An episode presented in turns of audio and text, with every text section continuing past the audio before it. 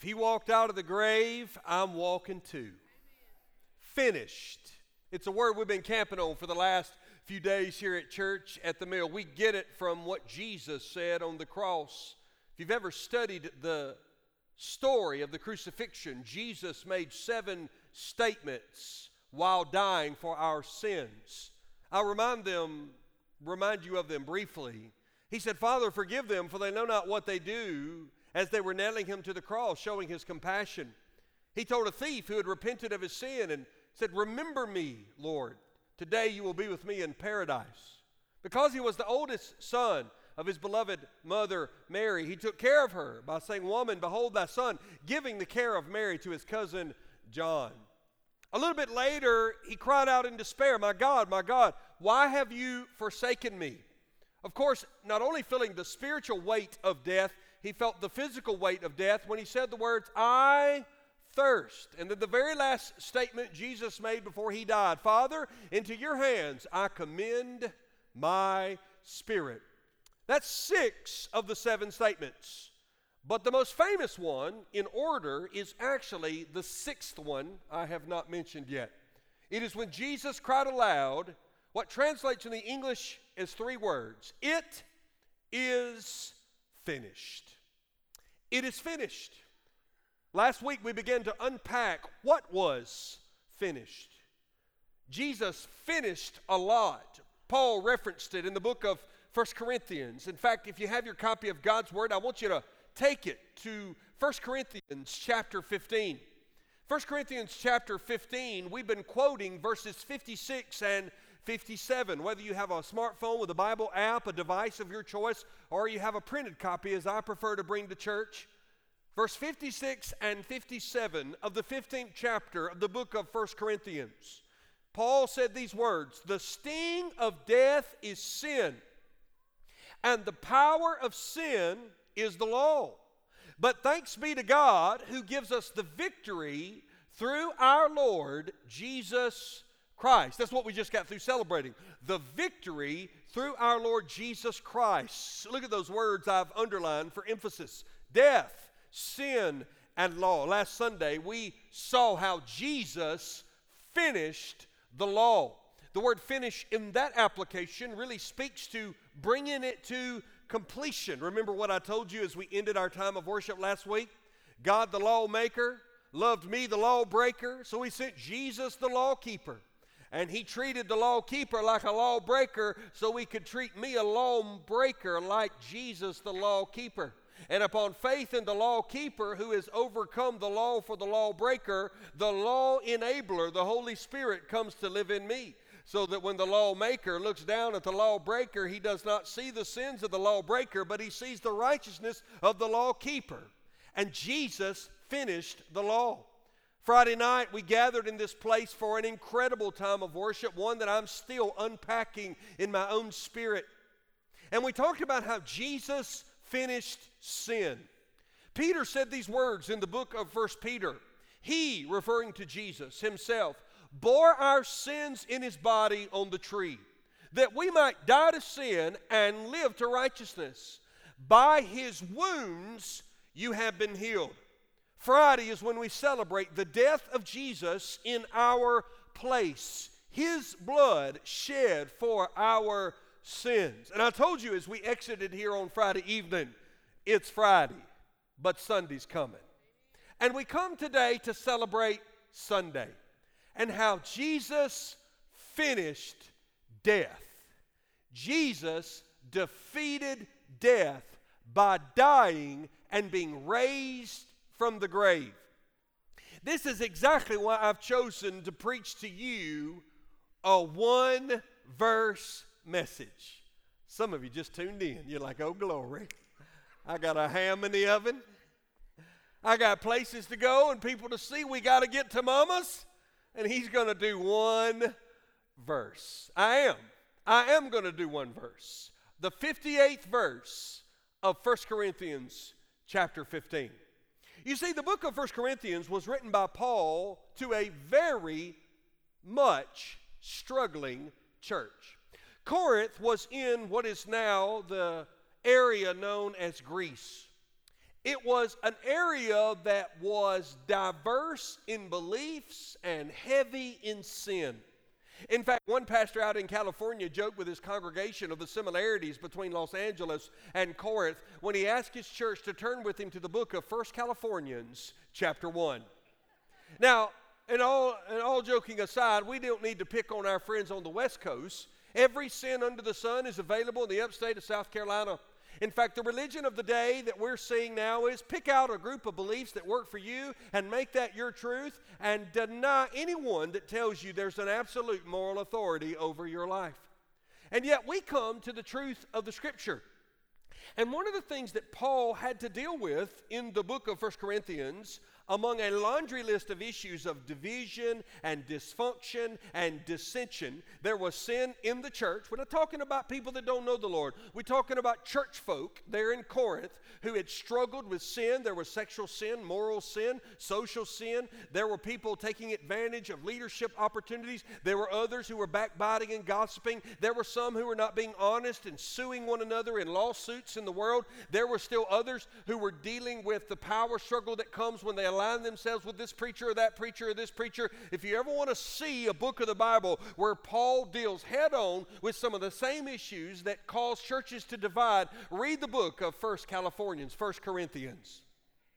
You'll find it there. But in a fascinating turn of such beautiful poignance, Paul goes back to the resurrection when he prepares to end this book.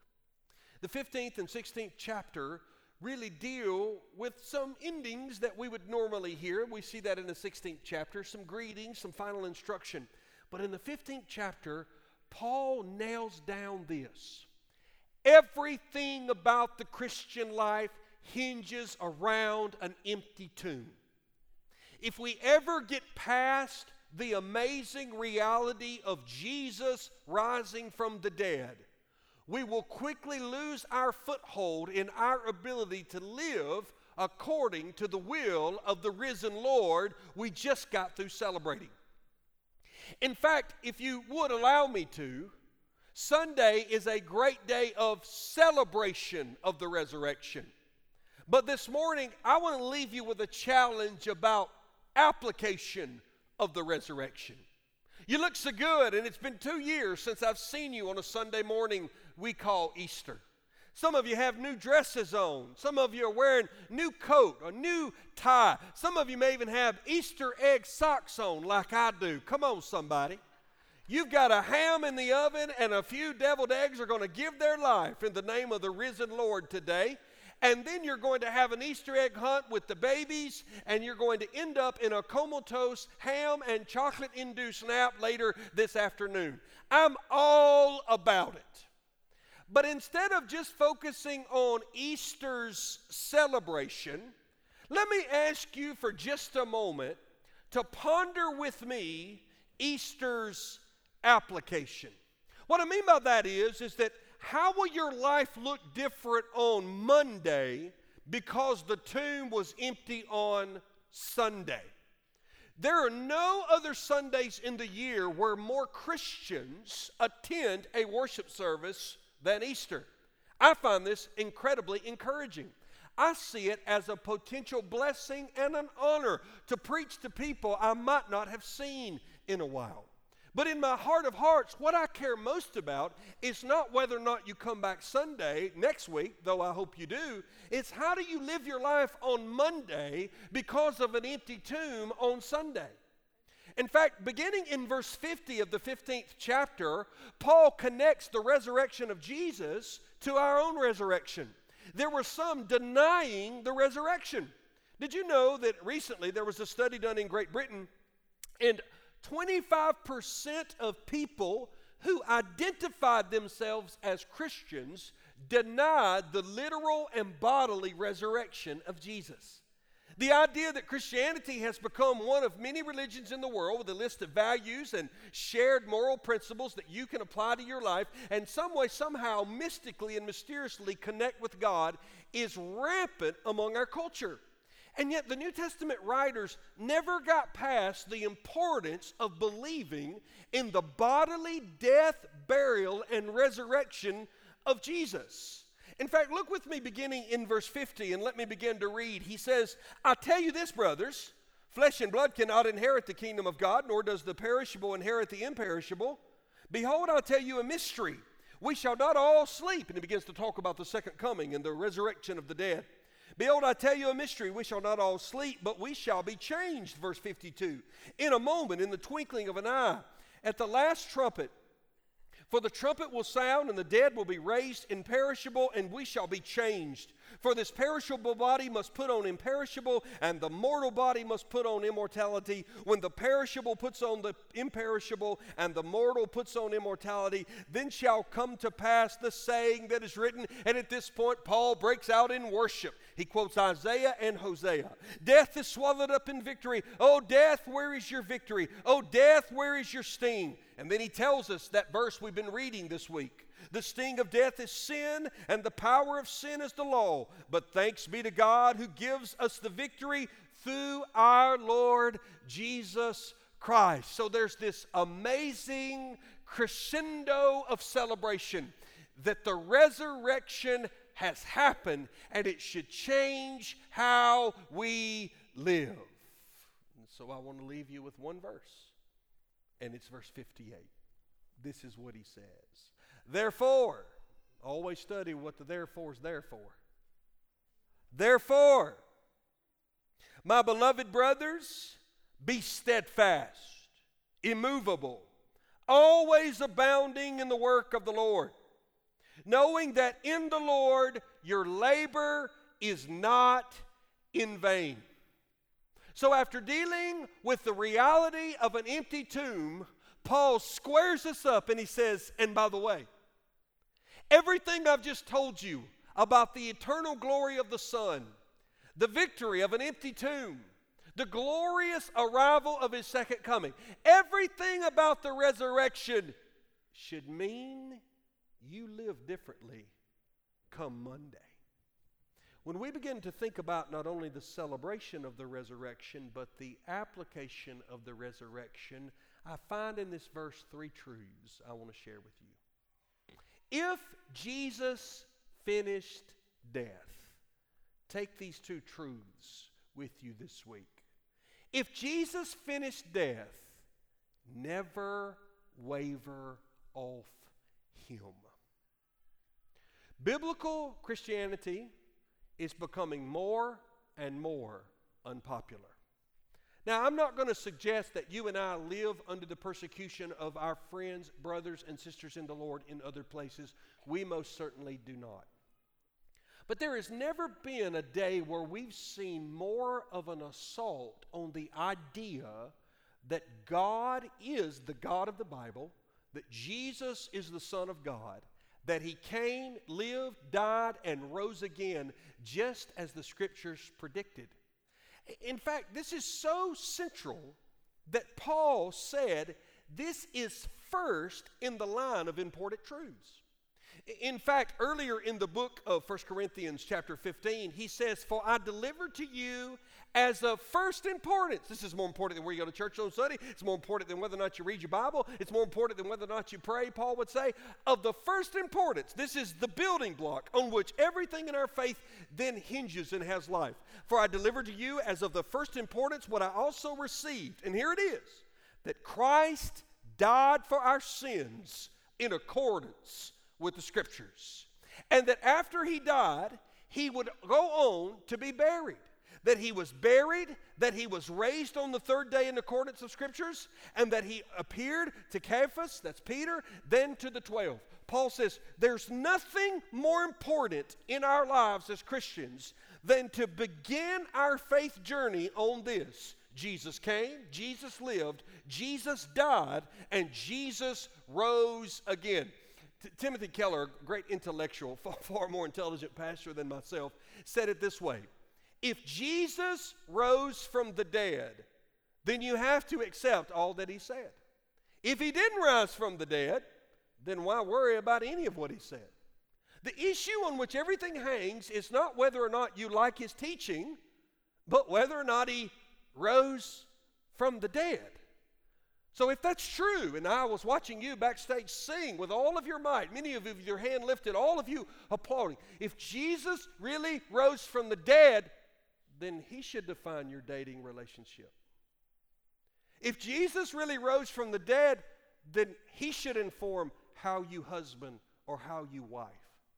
If Jesus rose from the dead, then he should inform the language you use at work tomorrow the attitude with which you carry yourself, your commitment to your church, your friends, your loved one, and your family. If we really believe the tomb is empty and He has overcome it, then the fragrance of an empty grave should permeate every decision and every relationship in our life. We don't waver. I was at a light waiting in traffic on Highway 29 the other day. We all do that quite often now. And a little bumper sticker in front of me caught my attention. It's from our neighbors at the Universal Unitarian Church. It is a church not like ours. They would not affirm any absolute truth. In fact, it is basically an effort to embrace all religions and mix them together and sort of find your own way. It would not be a biblical or true Christian church. But our friends at the Universal or Unitarian Universal Church have this bumper sticker love beyond belief. Now, if you mean man, I love you beyond anything you can believe, then I'm with you. I understand that. But that's not what that bumper sticker means. What that bumper sticker means is stop focusing so much on belief and just love people. Again, I think all people of all faiths ought to be kind, compassionate, law abiding, friendly neighbors. I'm for that. I think we should respect any person, n- n- no matter the lifestyle they live, or the religion they practice, and that we should be beacons of kindness, compassion, and love. But I don't know love beyond my belief in Jesus. In fact, it is my belief in Jesus that teaches me what real love is because love, in and of my own human heart, is extraordinarily limited and unbelievably self serving.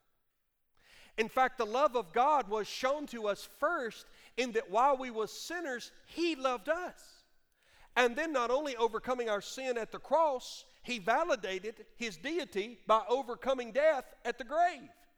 And, and therefore, the scripture says in verse 58 Therefore, my beloved brothers, be steadfast, be immovable. Don't move. Ephesians 4 talks about spiritual maturity, and he says, I don't want you to be children tossed to and fro by the waves, carried about by every wind of doctrine, by human cunning, by craftiness in deceitful schemes. If you've ever coached kids in any sport, pick your sport tennis, volleyball, golf, baseball, football, even soccer. Pick your sport.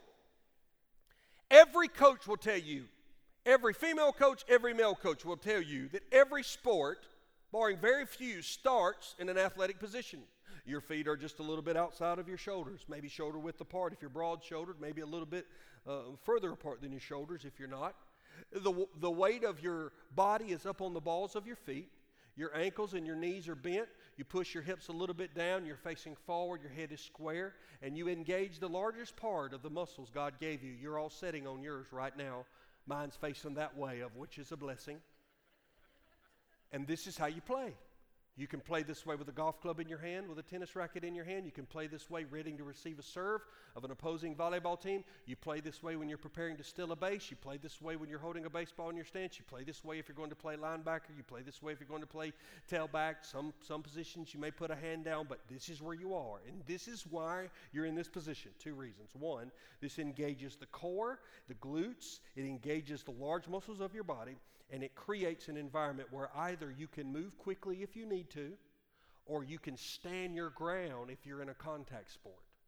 In the sport of football, if you don't want to be blocked, you better be in a good position. You may just be larger than the person trying to block you, but once you reach a certain level, everybody's big, everybody's fast, and everybody's strong. So your body position determines whether or not you are immovable, steadfast. Biblically speaking, this is the word. Paul is saying the world is going to chase all kinds of stuff. You don't move off the resurrection.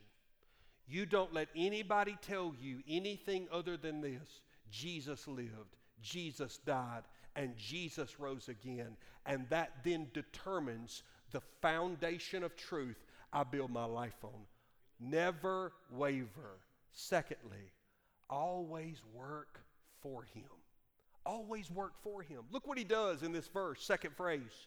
He says, Therefore, my beloved brothers, be steadfast and immovable always abounding in the work of the Lord. In the original language, the word always is at the end, so really it reads this way Abounding in the work of the Lord always. Now, what we tend to do is when we hear that, we think, well, that's what missionaries do. That's what pastor does. That's what my small group leader does. That's what those gifted musicians do. that's what the people that parked my car this morning waved me in, they're doing the work of the Lord on Sunday. True, and I'm so thankful for those people, and I'm thankful for many of you who serve in our ministries. But in the New Testament, the work of the Lord far again exceeds just what you do on Sunday. The work of the Lord is committing yourself to the task and the mission of, of, of deciding that I'm going to leverage my life, whether I'm in medical care, whether I serve children, whether I'm a stay at home mom or a retiree or I'm a 17 year old still in high school, because the grave is empty, Jesus not only died to save me and lives to call me to himself, he determines the trajectory of my life. I then come to every decision in every relationship and I ask the question this decision that I'm facing, this business that I'm running, this family member I'm trying to minister to, this position of conflict, this dating relationship, this struggle in my marriage, whatever we face, we come to it saying, Jesus rose from the dead. Therefore, Jesus is Lord. Therefore, Jesus gets to call the shots. Therefore, Lord, it's not my will in this situation, though I have passions and wants and dislikes and things that I'm good at. But Lord, ultimately, what would you have me do? This is why the vision of church at the mill is real practical. We take the words right out of the New Testament. The work of the Lord is for every mom in this room. The work of the Lord is for every student in this room. The work of the Lord is for every person in this room in your 50s, 60s, and 70s to gather, grow, give, and go. It matters that you gather with your church on the Lord's day. It matters that you gather for small group. It matters that you grow in your walk with the Lord and you grow with others. It matters that you say, you know what, Lord, you did not save me to set me. You saved me that I might serve you. How can I be in ministry because of an empty tomb? And it matters that you use your life to make the gospel known. Do you know there are people in the world today that have never heard that Jesus rose from the dead? It's hard to believe. Even with Google, it's hard to believe. It's almost like there's nothing unknown nowadays. But there are whole populations of people that have no access to a clear explanation of the gospel. Why do you think we even care about becoming a multi site church? It's not because we're trying to grow our name. It's because we think everybody in their community should have access to a Bible teaching church that is built on those pillars that have helped Church at the Mill biblical exposition, enthusiastic worship, loving on children and students, and getting adults involved in discipleship. Those four things make a great church casserole. And it matters that you be a part of that. You'll hear people say, Well, you know, Pastor, I believe in it. I'm going to hit you on Easter. I'm going to come on Christmas. I, I come when I can. I'm just not quite where I need to be. Listen, if you're looking for a version of Christianity without room for you to struggle, I don't have one. I absolutely believe Christians can and do struggle. If you want to find a Christian who struggles, just follow me around. I struggle, make mistakes, fail. But there's a difference between struggling. There's a difference between stumbling, recognizing what it is, and moving away from it. There's a dis- difference between a season of discouragement brought on by something you're dealing with and a consistent life opposing the will of God. I want you to listen to this statement very carefully. It is not immoral for a person who truly knows the risen Christ to live a life of consistent disobedience and disinterest in the mission of God. You say, oh, yes, it is. No, it's not immoral, it's impossible. It's impossible. Think about what Paul says in Romans 6. Paul says these words in Romans 6 about the newness of life. Do you not know that all of us who have been baptized into Christ Jesus were baptized into his death? He, he goes on to say, talking about the resurrection, we were buried therefore with him by baptism into death, in order that just as Jesus was raised from the dead, wouldn't you expect at that point for him to say, just as Jesus was raised from the dead, we too one day will be raised from the dead? But that's not what he said, although that's true. He says, just as Jesus was raised from the dead for the glory of the Father, we too might walk in the newness of life.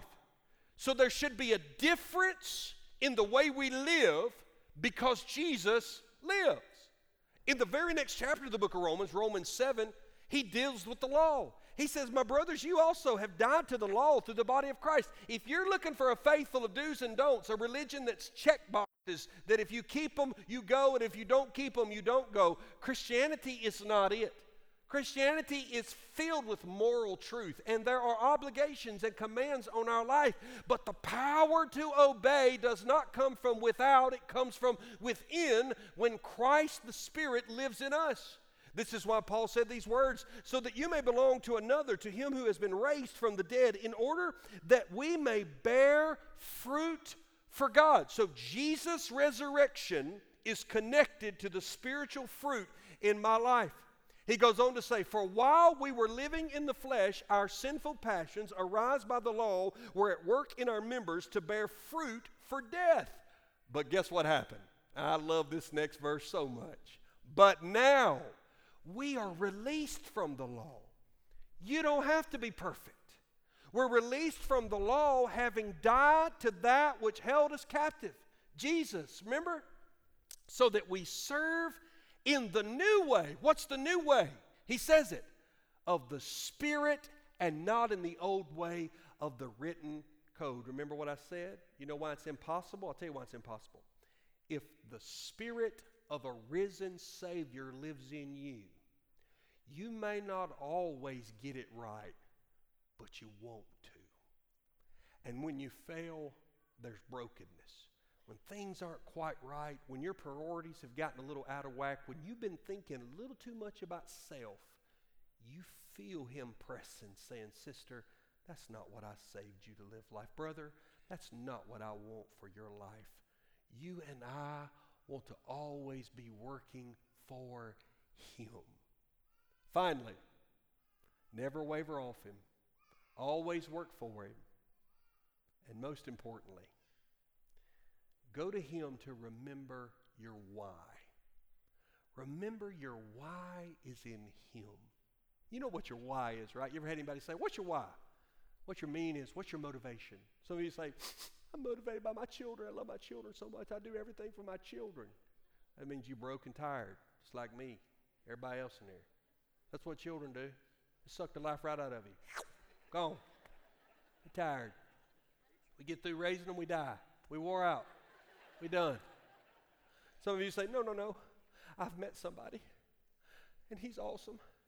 He's my why. It'll wear off. It'll wear off. I got a new job. And man, it's awesome. Yeah. Remember how that works. When you go to the interview, they want you to think they're the greatest company, and you want you, them to think you're the greatest employee. And about six minutes into your first day, you both realize you were lying even if it's church. I love my church. Listen, I love my church too. I'm so grateful for it. Right now, we're in a season of revival. God's doing some amazing things. But hang around us long enough, we'll fail you. Even church can't be your why. What's your why? An empty grave is my why because I have a Savior who is alive, and the Savior inspired the Apostle Paul to make one powerful statement. It is the last one I will read and will be dismissed. He says, Knowing, verse 58, last phrase, that in the Lord your labor is not in vain. Because Jesus is alive, he sees every tear shed on his behalf. Because He's alive, even when you make those small decisions that no one else sees of righteousness, God sees it and He'll honor it. Is that not what He says in the book of Hebrews? In the book of Hebrews, the writer says, For God is not unjust so as to overlook your work and the love that you have shown for His name in serving the saints as you still do. Jesus' salvation is free, but if you're serious about following Him, it will cost you something. Heaven forbid a church having an Easter service where we tell you that the gospel is God going to in, entirely eliminate all of your struggles now. In fact, I would tell you the scripture says if you're serious about standing for the Lord, you may lose relationships. There are some of you who need to redefine or relook at the person you're dating because of the immorality of the relationships. Others of you are in a marriage and you are struggling to hang on and you feel like it's a one way street and your spouse is showing little interest in reconciliation. Some of you are dealing with serious, I'm not talking about trivial or funny, serious parenting struggles with a child that is dealing with you and is challenging your authority. Some of you will walk into a work environment tomorrow and everybody around you has a mind that's in the gutter and you are constantly bombarded with language and innuendo and situations and different types of sinful compromise that just chip away at your spirit and you catch yourself constantly having to make decision i need to do what's right. Lord help me honor you. And in those moments i may not know what you're going through. Your closest friend may not know what you're going through. I want you to know your savior knows what you're going through. And according to paul because jesus is alive anything you do for the lord is never in vain. He does not waste pain. He does not ignore tears. And i promise promise you, when He calls you to walk through the fire, remember on the other side is a new life, and the doorway is a death that ended up being an empty tomb. Jesus does not waste our work, it's not in vain. Just think about what we've all read since last Easter. I just sort of did a, a brain dump of headlines I've read. COVID 19, political unrest, racial tension, social injustice, broken immigration system, assault on the unborn, moral relativism, social distancing, vaccine distribution, rising fuel costs, challenged education system, mass shootings, cancel culture, socialist agenda, voting policies, the LGBTQ plus agenda, rising healthcare costs, global persecution of Christians, and a deeply divided country. I don't know about you, but this is what I see every day when I open up news apps, social media, or even for some of you, a newspaper. Every day I see this. And you begin to say, what am I supposed to do? This is what Easter would say. None of those things have to define my joy because He lives. You know what Jesus said just before his arrest? He says, In a little while, the world will see me no more. Oh, but you'll see me. and because I live, you also will live. You see, you can stand for Christ tomorrow at work because He lives. You can hang on in that marriage that's struggling because He lives. You can revisit that strained relationship with someone and say, hey, listen, this isn't about you, it's not about me, because Jesus lives. There is power for us to be reconciled.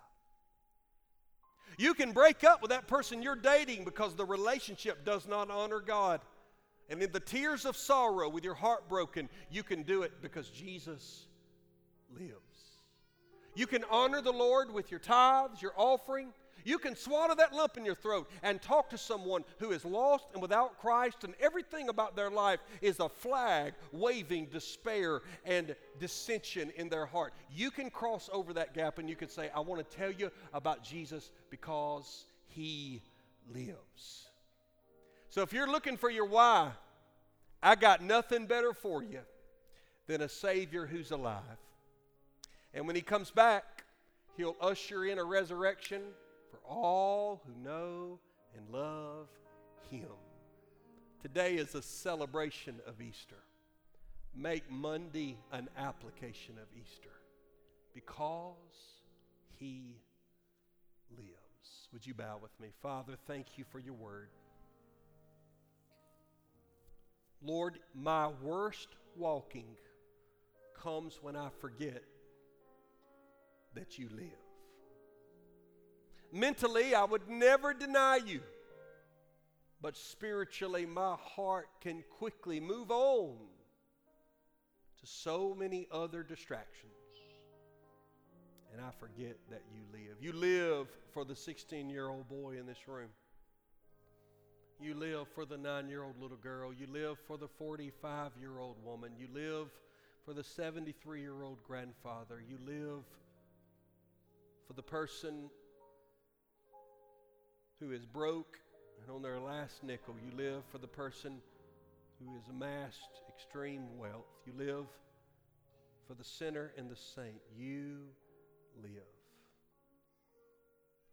And because you live, we can face tomorrow.